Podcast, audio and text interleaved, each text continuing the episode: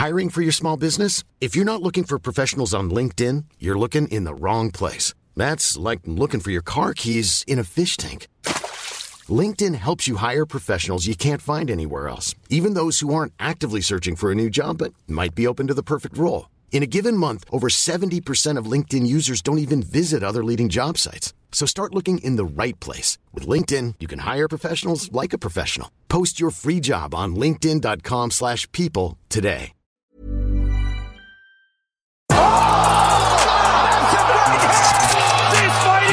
Yo, willkommen meine Damen und Herren zum Takedown Podcast. Diesmal ohne meinen sehr gut aussehenden Co-Host Saman Darwish. Diesmal mit Onkel B alleine. Und zwar geht es darum, dass wir euch die letzte Woche schon hängen lassen haben, weil einfach nicht viel los war.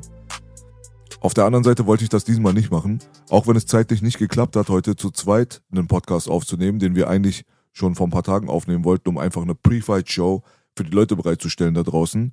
Würde ich mal sagen, habe ich mich zu einer Sache entschlossen, die ihr beurteilen könnt, indem ihr in die Kommentare unten bei YouTube vor allem reinsch äh, reinschreibt, nicht reinscheißt, ob ihr das in Zukunft gerne haben wollt, dass ich, auch wenn es gerade zeitlich nicht passt, in einer Zweierkonstellation vors Mikrofon zu treten, dann so wie heute alleine einfach ein paar Fight Picks, ein paar Predictions und so weiter mit euch teile, um die Perspektive ein bisschen würziger zu machen in Bezug auf das kommende Event. Und zwar geht es natürlich um UFC 287, Headlining Fight Israel Adesanya gegen Alex Pereira.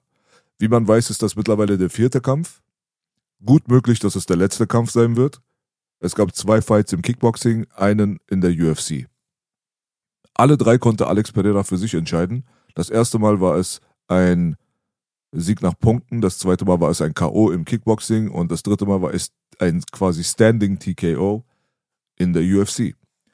Auch ein bisschen kontrovers, weil einige Leute gesagt haben, dass das Early Stoppage war, aber wenn man sich die Replays mal anschaut und guckt, welche Art von Schaden Israel Adesanya davongetragen hat, kurz bevor der Kampf dann abgebrochen wurde, dann sieht man aber schon, dass Alex ziemlich schwere Treffer landen konnte und äh, Israel in Bedrängnis bringen konnte, so dass man davon ausgehen kann, dass Adesanya davon nicht zurückgekommen wäre. Von daher, ich habe kein Problem mit dem Stoppage, muss ich dazu sagen. Deswegen kommen wir jetzt mal ganz kurz und schnell zu der Fightcard für dieses Wochenende und zwar UFC 287 Israel Adesanya gegen Pereira, Co-Main Event natürlich Jorge Masvidal gegen Gilbert Burns. Dann haben wir noch auf der Fightcard Rob Font gegen Adrian Yanes, Kevin Holland gegen Santiago Ponzinibbio, Raul Rosas Jr. gegen Christian Rodriguez, Calvin Gastelum gegen Chris Curtis und noch ein paar andere Schmankerl. Ja? Je weiter man diese Fightcard runtergeht, desto uninteressanter wird sie natürlich dann für den Mainstream, aber es sind einfach stabile Fights mit dabei. Also lassen wir uns mal überraschen und schauen, was kommt. So, Fight Predictions, Fight Picks. Für alle Zocker da draußen wahrscheinlich gibt es gar nicht so viele. Also die Zockkultur hier in Deutschland, die ist ja natürlich nicht so weit verbreitet. Es gibt gar nicht so viele Online-Betting-Plattformen für UFC-Fights. Aber egal, wir machen uns den Spaß mal trotzdem und äh, fangen mal ein bisschen weiter unten an und enden dann mit dem Main Fight. Ja, ich würde mal die Sachen von den Prelims und so weiter so ein bisschen außen vor lassen, um die Sache kurz und knackig zu halten. Und zwar geht es mir darum, dass wir ab dem Calvin Gastelum Fight eigentlich, das ist nämlich der Hauptkampf der Prelims, einsteigen hier beim Takedown Podcast. Und zwar haben wir jetzt gerade Calvin Gastelum gegen Chris Curtis. Chris Curtis ist ein ja, sehr interessanter Charakter. Wahrscheinlich der Hauptsparringspartner von dem berühmt-berüchtigten Sean Strickland. Hat aber auch eine sehr attraktive Siege Siegesserie hingelegt, die unterbrochen wurde von einer Niederlage gegen Jack Hermanson oder Hermansson, wie auch immer. Auf jeden Fall eine ziemlich stabile Bilanz innerhalb der letzten Monate und Jahre zusammensammeln können. Interessanter Fighter, interessanter Style, interessanter Sieg gegen Rodolfo Vieira. Das war auch ein sehr spannender Fight. Hat äh, Joaquin Buckley oder Joaquin Buckley, ich weiß nicht, wie der ausgesprochen wird, ehrlich gesagt, hat ihn auch besiegt. Das war der letzte Fight. Äh, Joaquin Buckley nennen wir ihn jetzt mal einfach ist ja dadurch berühmt geworden, dass er diesen einen Highlight-Kick ansetzen konnte, wo er mit äh, besonders viral gegangen ist. Das war dieser eine Taekwondo-Kick, wo sein eines Bein festgehalten wurde und dann hat er sich da gedreht und den anderen K.O. gekickt. Quasi. Also ist auch ein sehr stabiler Striker, meiner Meinung nach. Und äh, dementsprechend ist es ein sehr, sehr schwerer Test für Calvin Gastelum. Calvin Gastelum ist einer meiner Lieblingsfighter aus der Mittelgewichtsdivision, wo ich aber sagen würde, er hatte der Mittelgewichtsdivision eigentlich noch nie was zu suchen gehabt, weil er eigentlich ein Welterweight ist, der einfach keine Weightcuts macht. Er ist ein bisschen undersized, zu klein, um gegen die Mittelgewichte dieser Welt dann auch wirklich bestehen zu können, aber hat sich trotzdem durchboxen können und hat Israel Adesanya, dem ehemaligen Champion, meiner Meinung nach auf jeden Fall den schwierigsten Kampf seines Lebens bereitet, inklusive dem Alex Pereira-Fight, weil der Alex Pereira-Fight, gut, ähm, in der fünften Runde wurde der dann natürlich dann unterbrochen durch Standing TKO. Da könnte man sich darüber natürlich streiten, haben wir am Anfang schon gehabt, ob der Schiedsrichter dann nicht ein bisschen zu früh reingegangen ist oder auch nicht. Aber es gibt bei dem Calvin Gastelum Fight gibt es da nichts zu diskutieren. Es war einfach eine Schlacht und äh, man kennt ja dieses ganz berühmte Ding, was im Internet dann rumkursiert ist. Das ist so ein kleiner Ausschnitt, wo man Israel Adesanya mit aufgedunsener Lippe und äh, zerschlagenem Gesicht sieht, wie er vor der letzten Runde nochmal vor sich hin mumbelt und sagt, ich bin bereit zu sterben. Das war der Calvin Gastelum Fight. Er hat einfach so viele Schläge bekommen, dass er danach aussah wie jemand, den die eigene Mutter vielleicht nicht mehr erkennen könnte. Also das war schon wirklich katastrophal. Also dieser Fight ist sehr empfehlenswert für alle Leute, die Israel Adesanya-Fans sind ähm, und sagen, wir haben den Calvin Gastelum Fight aber nicht gesehen, weil der zu lange her ist. Absolute Empfehlung. Meiner Meinung nach der beste Adesanya-Fight aller Zeiten. Das ist natürlich auch Calvin geschuldet, denn er hat einfach richtig Druck gemacht. Und äh, dafür, dass er so viele körperliche Defizite gehabt hat, hat er, ja, auch wenn er am Ende dann kontrovers verloren hat, weil ich persönlich habe den Kampf für Calvin Gastelum gewertet. Ich habe drei zu zwei Runden. Kann aber verstehen natürlich, dass man da sagt, Israel hat gewonnen. Dementsprechend, schaut euch das Ding an. Also, wir haben jetzt gerade hier eine Prediction von 31% Gastelum und 69% Curtis, laut Topology. Ich persönlich tippe in dem Fall auf Calvin Gastelum.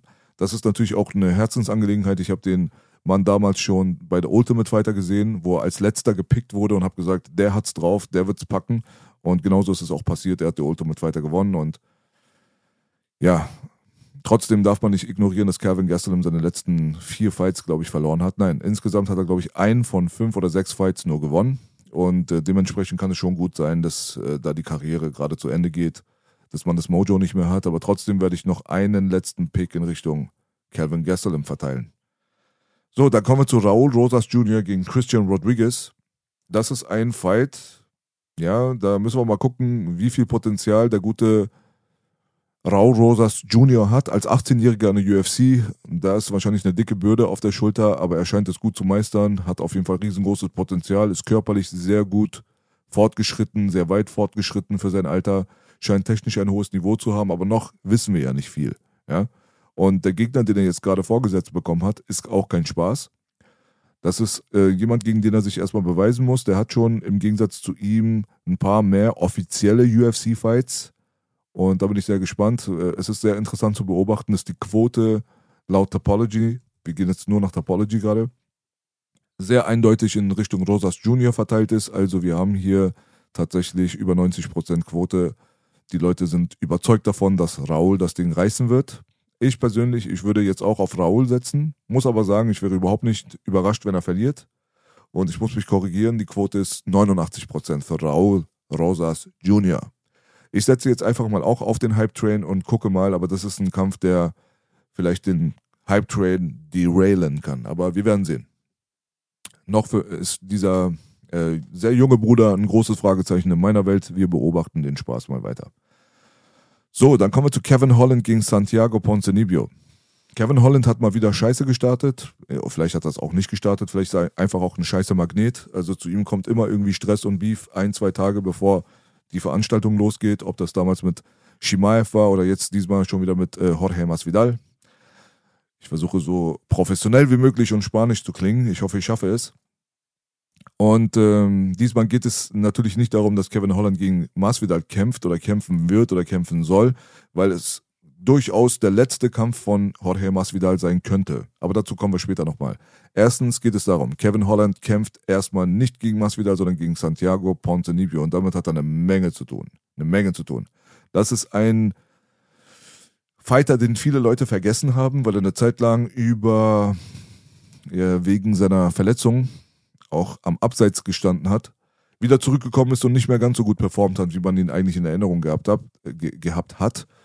Er ist eigentlich der Stolz von Argentinien und hatte eine sehr amtliche Bilanz vorzuweisen, bevor er durch Verletzung, verletzungsbedingt dann leider ein bisschen pausieren musste.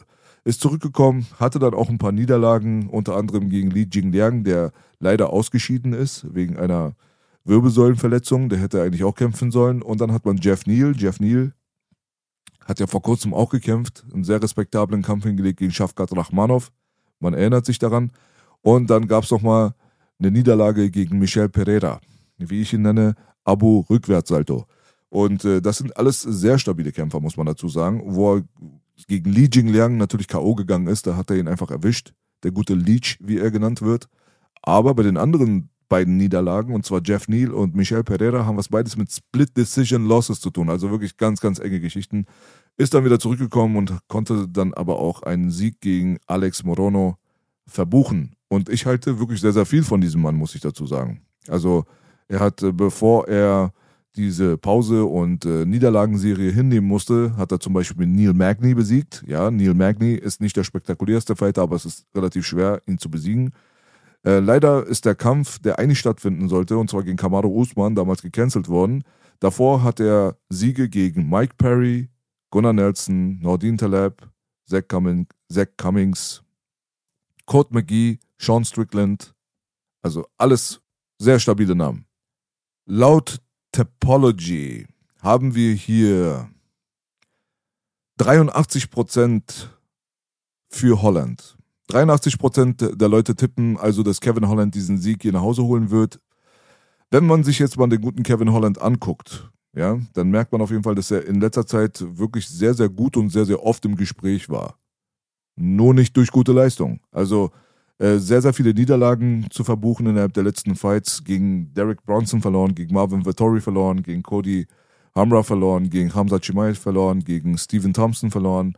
Und äh, nach dem Stephen Thompson Fight, und das war sein letzter Fight, eigentlich mehr oder weniger, da äh, hat er auch verkündet, dass er in den Ruhestand tritt. Hat nicht lange gedauert und der gute Bruder hat sich das anders überlegt. Also ich muss dazu sagen, also Kevin Holland ist mir persönlich nicht besonders sympathisch, weil er eigentlich eher dadurch auffällt, Deutschrapper zu sein und zwar durch irgendwelche Altercations in irgendwelchen Hotels oder im Backstage vor den Weigh-ins oder wie auch immer in irgendwelche Diskussionen oder Streits mit irgendwelchen anderen Leuten zu geraten, dann aber nicht der krasse Chuck Norris ist, sondern grinsend irgendwie von Leuten zurückgehalten wird, um bei der Pressekonferenz dann zu sagen, dass er keinen Kommentar abgeben wird, weil er keinen Bock darauf hat, irgendwie Ärger vom Boss zu bekommen. Und das ist halt jetzt mittlerweile einfach so langweilig geworden, dass ich mir wirklich tatsächlich wünsche, dass er aufs Maul bekommt, um es auf den Punkt zu bekommen. Und ich mag Santiago Ponzinibbio, ich halte sehr viel von ihm und ich bin überzeugt davon, dass Santiago Ponzinibbio ein viel, viel hochwertigerer Kämpfer ist, einfach in der Essenz nicht nur wie er sich auch in der Öffentlichkeit präsentiert, sondern halt einfach auch Fight Skill wise. Dementsprechend halte ich diese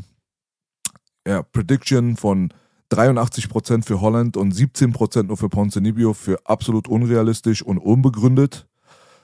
Kann mir das nicht erklären und tippe natürlich ganz eindeutig auf Santiago Ponzinibbio. Also das wäre jetzt der Fight, wo ich das meiste Money sogar setzen würde. So, dann haben wir äh, Rob Font gegen Adrian Janes. Ja? Adrian Janes ist auf jeden Fall ein stabiler Dude. Rob Font ist ein stabiler Dude. Es sind wirklich zwei hochwertige Fighter, die hier gegeneinander gehetzt werden. Das ist ein Fight, der vielleicht unterm Radar durchfliegt in Bezug auf ähm, Bekanntheit. Der Bekanntheitsgrad beider Leute ist vielleicht nicht besonders hoch. Und ja, es stimmt, dass Rob Font seine letzten beiden Fights verloren hat, aber gegen Chito Vera und gegen Jose Aldo. So, aber davor hat er Cody Garbrandt besiegt, Marlon Moraes besiegt, Ricky Simon besiegt, Sergio Pettis besiegt, Thomas Almeida besiegt. Hat zwischendrin nochmal gegen Rafael Assanzau verloren. Das war beim Jahr 2018 und das war Prime Rafael Assanzau, der zu der Zeit als einer der besten Fighter in der ganzen Division galt. So, das darf man natürlich nicht vergessen, ja. Adrian Jannis auf der anderen Seite hat eigentlich nur Siege zu verbuchen seit dem Jahr 2018. Das ist nämlich der Zeitpunkt, wo er das letzte Mal verloren hat. So, seit er in der UFC ist, hat er auch nur gewonnen, muss man dazu sagen. Also haben wir es hier mit einer 1, 2, 3, 4, 5, 6 Fight-Winning-Streak in der UFC zu tun. Sehr gefährlicher Kämpfer und ich würde da Augen und Ohren offen halten. Auf jeden Fall ist bei diesem Kampf die Gefahr, dass irgendjemand K.O. geschlagen wird, sehr, sehr hoch. Sehr hoch. Dann gucken wir uns mal die Bilanz für diesen Fight an. Was sagt da Topology oder die Topology Community? Die Topology Community ist relativ überzeugt davon mit 72 Prozent, dass Janis das Ding mit nach Hause holen wird gegen Font und ich würde in diesem Fall auch nicht widersprechen und würde dementsprechend mein Geld auf den guten Adrian Janis setzen. Dann kommen wir auch schon zum Co-Main Event des Abends. Und da geht es natürlich um Gilbert Burns gegen Jorge Masvidal, meine Damen und Herren. Es wird auf jeden Fall spannend, denn es könnte tatsächlich der letzte Fight von Jorge Gamebred Masvidal sein, den wir jemals sehen werden in der UFC. Der Mann ist ja auch schon seit gefühlten 300 Jahren am Kämpfen, seit den damaligen Zeiten Background, Brawl, äh, irgendwo in den Hinterhöfen von Miami gesponsert, in, Anführungs in Anführungsstrichen durch die Legende Kimbo Slice und hat sich durch jede große Promotion durchgekämpft bis zum BMF-Gürtel in der UFC. Hat es nicht geschafft, den tatsächlichen Gürtel zu erlangen. Dafür hat es dann nicht gereicht. Da hat er die Fights gegen zum Beispiel Colby Covington und natürlich dann auch gegen Kamaro Usman, wo er hm, auch überraschenderweise beim zweiten Mal tatsächlich K.O. geschlagen wurde von Usman. Auch ein sehr spektakulärer, spektakulärer K.O. Er hat es einfach nicht geschafft, wirklich ganz oben anzukommen. Aber was heißt schon ganz oben ankommen? Weil letztendlich ganz oben ankommen ist für die meisten Fighter wahrscheinlich nicht den Gürtel um den Bauch zu tragen, sondern das meistmögliche Money zu verdienen.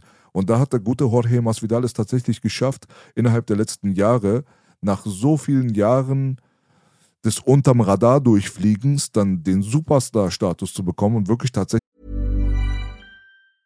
Hey, I'm Ryan Reynolds. Recently, I asked Mint Mobile's legal team if big wireless companies are allowed to raise prices due to inflation. They said yes. And then when I asked if raising prices technically violates those onerous two-year contracts, they said, "What the f*** are you talking about? You insane Hollywood ass." So to recap, we're cutting the price of Mint Unlimited from $30 a month to just $15 a month. Give it a try at mintmobile.com slash switch. $45 up front for three months plus taxes and fees. Promo rate for new customers for limited time. Unlimited more than 40 gigabytes per month. Slows. Full terms at mintmobile.com.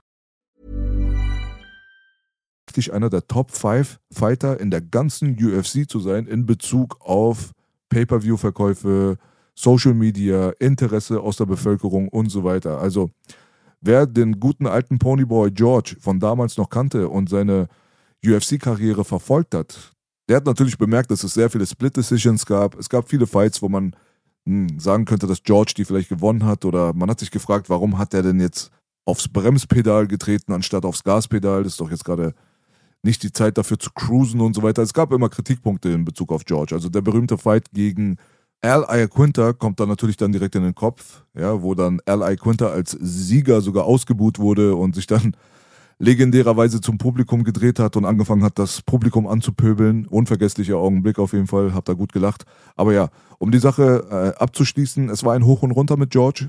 Seine Karriere war von Niederlagen geprägt, dann wieder mit Comebacks, Siege, Highlight-Finishes, wie natürlich gegen Ben Askren in die Geschichte eingegangen, der BMF-Fight gegen Nate Diaz, sehr gut performt auf jeden Fall, hat sich seinen Spot erarbeitet durch wirklich hartes Hustling und so weiter. Der kommt auch aus dem Nichts. Und dementsprechend sei es ihm gegönnt, dass er jetzt so eine riesengroße Villa hat, dass er eine Popkultur-Ikone geworden ist, dass er the King of Miami ist und so weiter. Aber tatsächlich ist das heute, oder nicht äh, heute, sondern am Sonntag, Samstag, für die Amerikaner, eventuell der letzte Fight für Jorge Masvidal in der UFC. Denn, wenn wir uns mal betrachten, gegen den er dort kämpft, haben wir es mit Gilbert Burns zu tun, der in letzter Zeit absolut überzeugt hat. Mal abgesehen davon, dass er den Dogfight überhaupt geliefert hat gegen den Wolf aus Tschetschenien, und zwar gegen Hamza Chimaev.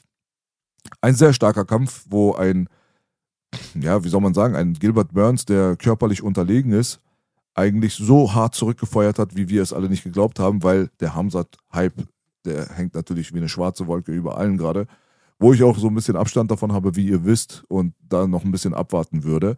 Trotzdem ist für mich Gilbert Burns ein elitärer Fighter. Der hat auch wirklich starke Siege zu verbuchen. Das letzte Mal, was er da mit Neil Magny gemacht hat, der hat ja nicht immer geschwitzt, hat sein Geld genommen, ist nach Hause gegangen. Und äh, wahrscheinlich war jede Sparring-Session härter als der Fight. Und man weiß, dass Neil Magny einfach nicht einfach zu besiegen ist. Ne? Dann haben wir dort Siege gegen Stephen Thompson zu verbuchen. Wir haben Siege gegen Tyron Woodley, gegen Damian Maya, gegen Jake Shields, gegen Kazushi Sakuraba, Sakuraba, Eve Edwards, Gunnar Nelson. Also die Liste von den Leuten, die er besiegt hat, die namhaft sind, inklusive Gleison Tibau, demjenigen, der Habib seinen eigentlich schwierigsten Fight seiner ganzen Karriere geliefert hat. Da muss man schon sagen, auf jeden Fall, Gilbert Burns ist ein respektabler Fighter. Er ist fähig, er ist fähig zu allem, er ist ein fähiger Striker. Er ist vor allem, denke ich mal, noch um einiges gefährlicher auf einem Boden. Dadurch, dass er einfach ein High, High Class Brazilian Jiu-Jitsu Practitioner ist. Und äh, da können wir jetzt gespannt sein, auf jeden Fall. Predictions. So, Predictions laut der Community hier auf Topology ganz eindeutig verteilt in Richtung Burns. 88% der Leute glauben, dass Gilbert das Ding mit nach Hause bringen wird und nur 12% glauben, dass Jorge Masvidal in seiner Heimat in Miami ja, den Zaubertrick ziehen kann aus dem Hut und Burns los wird. Wir werden sehen. Ich würde mal sagen, die Sache ist mir ein bisschen zu, ähm, zu doll in Richtung Burns verteilt. Bei den ganzen Siegen, die er dort verbuchen konnte, darf man nicht vergessen, dass er auch oft verloren hat. Also das Potenzial ist auf jeden Fall da, um als Verlierer auf der anderen Seite der Medaille zu stehen. Dementsprechend würde ich sagen, ein bisschen overhyped gerade, diese Prognose von 88 Prozent. Ich würde die Sache mal so gliedern, dass ich der Meinung bin, sollte der Fight irgendwie auf den Boden gehen oder ähnlich dem Covington oder auch Usman-Fight sein, sodass Gilbert Burns es schafft, Jorge Masvidal durch Grappling und durch Grinden und so weiter zu neutralisieren, mehr oder weniger. Ihn gegen den Cage zu pressen und da die Runden abzuwarten oder vielleicht sogar auf den Boden zu bekommen, dann wird die Sache auf jeden Fall gefährlich für George. Ich denke mal, dass George ein bisschen unterschätzt ist, mittlerweile dadurch, dass er seine letzten drei Fights halt verloren hat. Aber man darf nicht vergessen, gegen wen er verloren hat. Ne? Ich würde mal sagen, dass George der gefährlichere und kompetentere Stand-up-Fighter von beiden ist, der viel mehr Erfahrung reinbringt in Battle-Situationen, wo es wirklich heikel wird. So. Auf der anderen Seite ähm, ist Burns auch nicht leicht zu finishen. Dementsprechend kann ich es verstehen auf jeden Fall, dass die Leute sagen, ey, ja, 88 Prozent und so weiter ist vielleicht so aus der Vogelperspektive nachvollziehbar, aber für mich ist die Sache sehr, sehr, sehr viel enger. Es kommt natürlich darauf an, sollte dieser Fight im Stand-up bleiben, sollte dieser Fight, äh, ja, vorrangig im Stand-up-Bereich ausgetragen werden, dann gebe ich tatsächlich George Masvidal die Vorteile. Man darf nicht vergessen, George Masvidal natürlich kurz vor der Rente, wie er selbst gerade sagt, 38 Jahre alt, hat eine Menge Fights hinter sich. Irgendwann wird man älter, irgendwann wird man ein bisschen langsamer, irgendwann wird man ein bisschen, ja, irgendwann geht dieses Trigger-Happiness-Ding halt einfach weg, sodass man dann nicht mehr zuschlägt, wenn man zuschlagen sollte. Man wird ein bisschen reservierter und so weiter. Auf der anderen Seite haben wir mit Gilbert halt auch jemanden, der 36 Jahre alt ist und auch eine Menge Battle-Erfahrung mit sich bringt. Dementsprechend würde ich persönlich jetzt, ehrlich gesagt, auf Jorge Masvidal tippen. Ich glaube, dass es niemanden gibt in dieser ganzen Division, der George Masvidal im Stand-up ähm, eindeutig besiegen kann. Es gibt Leute, die können einen engen Fight produzieren mit George Masvidal, aber ich glaube, dass die Kompetenz im Striking völlig unterschätzt wird und vergessen wurde. In Bezug auf den guten alten Game Brad. Sollte der gute alte Game Brad mit seinen Qualitäten, wie man ihn kennt, auftauchen, dann wird es um einiges schwieriger sein für Burns. Und ich denke mal, dass der Sieg, der Weg zum Sieg für Burns recht eindeutig ist. Takedowns versuchen auf den Boden zu bekommen, Submission anzusetzen oder im Grappling zu brillieren.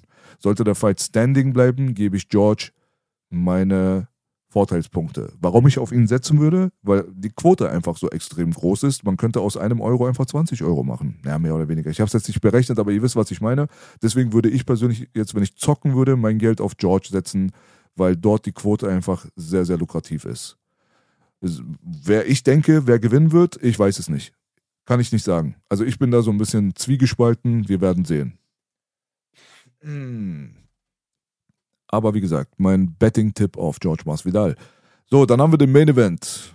Das Main Event. Wir haben Alex Pereira, Alex Pereira gegen Israel Adesanya. Ja, ihr wisst Bescheid, ne? 3 zu 0, wie gesagt. 3 zu 0, meine Damen und Herren. Dementsprechend ist die Quote diesmal auch anders als letztes Mal. Pereira, auch auf Topology gerade der Favorite mit 59 Prozent. 41 Prozent der Leute glauben dementsprechend, dass der gute alte Israel Adesanya das Ding nach Hause schaukeln wird. So. Ich setze ganz eindeutig mein Geld auf Alex Pereira. Wir haben letztes Mal gesehen in Form eines, ähm, wie heißt der Headshot Dead Bruder nochmal aus England? Leon Edwards. Leon Edwards. Der Fighter, dem ich alles gönne, aber der mich wirklich nicht wirklich juckt, muss ich dazu sagen. Aufgrund seines Kampfstils und noch ein bisschen aufgrund seiner, ja, ein bisschen unspektakulären Persönlichkeit. Aber hauptsächlich aufgrund seines Kampfstils. Aber man hat gesehen, dass etwas Wahrheit dahinter steckt, wenn sich der gute Teddy Atlas, also der ehemalige Coach von Mike Tyson, dann ins Internet stellt und sagt, bekommt man den Champion-Gürtel, wird man automatisch 30% besser. Okay, man muss die 30% jetzt so wortwörtlich nicht auf die Goldwaage legen, aber die Message ist ganz eindeutig. Wenn jemand schon gut war, wird er, nachdem er den Gürtel bekommen hat, wahrscheinlich noch besser, weil da dann einige Faktoren zusammenspielen. Es ist mehr Geld da, wahrscheinlich ist mehr Motivation da, man will seinen Gürtel und das Geld ja auch nicht verlieren. Und auf der anderen Seite hat man auch einen anderen Faktor in Bezug auf Selbstbewusstsein. Das gilt für den einen ein bisschen mehr, für den anderen ein bisschen weniger, schon klar. Aber an und für sich würde ich sagen, schon ein Statement, was man nachvollziehen kann. Und wenn man überlegt, dass Alex Pereira schon dreimal gegen Israel Adesanya gewonnen hat, noch ohne irgendwie UFC-Gürtel um den äh, Bauch gehabt zu haben, wo man natürlich nicht vergessen darf, die ersten beiden Fights waren Kickboxing-Fights, schön und gut. Trotzdem haben wir es jetzt mit einem UFC-Champion Alex Pereira zu tun, ja, der laut Topology genauso groß ist wie Israel Adesanya, aber jedes Mal, wenn sie sich gegenüberstehen, sieht er größer, breiter, mächtiger und einfach auch angsteinflößender aus. Also dieser Bruder, das ist ja wirklich wie aus irgendeinem so Street Fighter Movie. Das ist ja Sagat. Das ist der Sagat der UFC. Er redet nicht viel, er guckt bösartig rein. Er sieht aus, wie er kämpft. Ja? Er ist eine absolute Bedrohung im Stand-up und solange ein Israel Adesanya die Nummer zwei gerade ist, die ihn challenged, der mit ihm ein Kickboxing-Fight vollziehen wird. Da ist die Sache ja ganz eindeutig. Es wird kein Grappling-Fight. Wir haben es mit Israel Adesanya nicht mit einem irgendwie hochkarätigen oder ähm, gefährlichen Grappler zu tun. Er ist weder ein elitärer Wrestler noch ist er ein elitärer Jiu-Jitsu-Practitioner. Also von daher werden wir es wahrscheinlich mit dem MMA-Kickboxing-Fight zu tun haben, mit dem ein oder anderen Takedown-Versuch, wie bei dem Kampf davor, der dann so ein bisschen holprig vielleicht aussieht. Aber ja, einigen wir uns darauf, es wird ein MMA-Kickboxing-Fight. Und da sehe ich jetzt mittlerweile gar keinen Grund mehr dafür, gegen Alex zu wetten, weil er das letzte Mal es geschafft hat, auch wenn er nach Punkten hinten lag, dann trotzdem der Kämpfer zu sein, der diese Gefahr ausgestrahlt hat und letztendlich dann auch in der fünften Runde das ganze Ding für sich dann entscheiden konnte. Und dementsprechend haben wir hier zwei Jahre älteren Alex Pereira, muss man dazu sagen, der aber trotzdem meiner Meinung nach körperlich und von der Kompetenz jetzt gerade in seiner Prime angekommen ist und wahrscheinlich das Selbstbewusstsein der Welt jetzt gerade auf den Schultern trägt, dadurch, dass er jetzt gerade Champion ist und diese ganzen diese ganze Aufmerksamkeit bekommt, den Zuspruch bekommt und sowieso schon aus einem stabilen Training Camp Cup, äh, kam mit äh, einem Trainingpartner, Trainingspartner namens Glover Teixeira, der ja vor kurzem selbst noch Light Heavyweight UFC Champ war. Und dementsprechend bringt er eigentlich alle Voraussetzungen mit in den Ring, um hier das Ding einzutüten. Ich denke, dass das der letzte Fight zwischen Israel Adesanya und Alex Pereira sein wird. Würde mich aber ehrlich gesagt darüber freuen, wenn Israel Adesanya gewinnen sollte. Die Leute wissen, dass ich nicht der größte Nüsse-Massierer bin von Israel Adesanya und äh, auch schon immer gesagt habe, dass Israel Adesanyas ähm, legendärer Siegesfeldzug durch die Mittelgewichts-, äh, eigentlich auch so ein bisschen zur richtigen Zeit am richtigen Ort so dieses Prinzip bedient hat, ja, weil es zu der Zeit, wo Israel Adesanya der Champion war, keine dominanten Grappler, Wrestler, wie auch immer in der Middleweight-Division gab und dementsprechend konnte er dort profitieren. So. Ich bleibe bei diesem Statement. Aber trotzdem geht es diesmal um einen Kickboxing-Fight in einem MMA-Oktagon. Und ähm, derjenige, der die anderen drei Fights vorher für sich entschieden hat, wird wahrscheinlich auch den vierten Fight für sich entscheiden. Sollte der Zaubertrick gelingen, ja, und äh, Israel Adesanya zieht wirklich diesen Hasen aus dem Hut und besiegt Alex Pereira, dann würde ich es cool finden, weil dann gibt es einen dritten Fight im MMA UFC Octagon. Und äh, das kann ja nur spannend werden. Sollte das nicht der Fall sein, dann muss der gute Israel wahrscheinlich dann abwarten, äh, andere Contender, Contender bekämpfen und eigentlich darauf hoffen, dass Alex Pereira irgendwann keinen Bock mehr hat der Champ in der Mittelgewichtsdivision zu sein und zu sagen, ey, weißt du was, Leute, dieser Weightcut, der ist so mörderisch, ich bin viel zu groß, viel zu breit, äh, mein mein großer Bruder Glover Teixeira ist nicht mehr der Light Heavyweight Champion. Weißt du was? Jamal Hill macht dich auf was gefasst. Ich komme jetzt hoch und jage dich und nehme Rache für das, was du meinem Mentor angetan hast. Haha, was für eine Storyline. Ja? Und dann könnte der gute Stylebender dann auch wieder Mittelgewichts-Champion werden, denn ich glaube nicht, dass er eine Zukunft hat im Vergleich zu Alex Pereira in der Light Heavyweight Division. Wir haben den Kampf gegen Jan Blachowicz gesehen und haben gesehen, dass da wahrscheinlich nicht viel zu holen ist für den guten Israel. Von daher, ich tippe, tippe ganz, ganz eindeutig, ohne groß nachzudenken auf Alex Pereira, was diesen Fight angeht. Nach den äh, Staredowns, die ich gesehen habe, nach den Weigh-Ins, nach allem, was ich gesehen habe, haben wir es mit einem Israel Adesanya zu tun, der viel Show gerade macht, der viel mit Hundehalsband und ich werde aus meinem Käfig jetzt freigelassen und werde zerreißen und so ein Zeug. Das ist für mich alles Talk. Das ist für mich alles Talk. Ich sehe einen Alex Pereira, der noch angsteinflößender ist als vorher, mit seinem Sagat-Kostüm dort angekommen ist, ihn tief in die Augen gesehen hat und äh, Israel hat angefangen sehr schwer zu atmen bei diesem Stare-Down. Und Alex Pereira war einfach fokussiert und hat danach einen mörderischen, archaischen Schrei nochmal losgelassen. So richtig primal war das, ja. Wo man sich gedacht hat, ach du Scheiße. Also, es gibt ja dieses berühmte Meme da im Internet. Äh, der Fight von Israel Adesanya gegen Kevin Gastelum, wie vorhin schon besprochen, kurz vor der fünften Runde. Man sieht, Israel Adesanya ist zum Match geschlagen, geht aber raus und bevor die fünfte Runde anfängt, Nahaufnahme auf sein Gesicht und dann hört man, wie er in seiner Sprache sagt, ich bin bereit zu sterben, ich bin bereit zu sterben. und dann gibt es auf der anderen Seite Alex Pereira bei dem letzten Fight. Nahaufnahme auf sein Gesicht. Er sagt, ich bin bereit zu killen, ich bin bereit zu morden. Und ich glaube, das ist wirklich der Unterschied im Mindstate zwischen diesen beiden. Alex Pereira kommt, um zu vernichten. Und ich glaube, dass Israel tief in seinem Inneren spürt, dass das einfach sein Boogeyman ist. Der hat einfach seine Nummer. Wie gesagt, trotzdem würde ich mich darüber freuen. Sollte Israel da den Hasen aus dem Hut ziehen, haben wir einen dritten Fight und das kann nicht schaden, weil die Mittelgewichtsdivision an und für sich ist relativ lau. Es gibt nicht so viele spannende Geschichten gerade, die man stricken könnte, um für die Fans da draußen auch interessante Storylines zu entwickeln. Von daher hätte ich da nichts dagegen. So, das waren Onkel B's Fight Picks. Macht was auch immer ihr wollt mit der Scheiße, ja. Ähm, schreibt mir auf jeden Fall in die Kommentare, ob ihr in Zukunft sowas öfter haben wollt. Sollte Saman wie diesmal irgendwie verhindert sein und äh, die äh, zwei Optionen würden bestehen, entweder gar keinen Podcast machen oder Onkel B kommt und macht einfach eine kurze Pre-Fight-Analyse und ähm, macht mit euch ein bisschen Fight-Picking, so wie es heute passiert ist. Dann könnt ihr das gerne in die Kommentare reinschreiben. Wenn ihr darauf Bock habt, dann mache ich das auch weiterhin, sollte die Zeit es erlauben. Ansonsten sehen wir uns dann in alter Frische und in alter Gewohnheit nach den Fights, wahrscheinlich dann wieder zum Dienstag, wenn alle Informationen zusammengesammelt wurden, für die große UFC 287 Post-Fight-Show. Dann auch höchstwahrscheinlich, ich bin überzeugt davon, dass es klappen wird, mit meinem wunderschönen Co-Host aus Mazandaran und zwar Saman Darwish. Ansonsten wünsche ich euch auf jeden Fall ein gutes Wochenende. Habt viel Spaß bei den Fights und ähm, keine Macht den Drogen.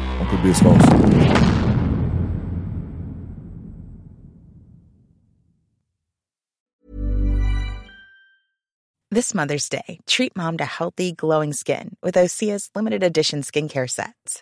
Osea has been making clean, seaweed infused products for nearly 30 years. Their advanced eye care duo brightens and firms skin around your eyes, while the Golden Glow Body Trio nourishes and smooths skin all over. Go to OSEAMalibu.com and use code MOM for 10% off your first order site wide.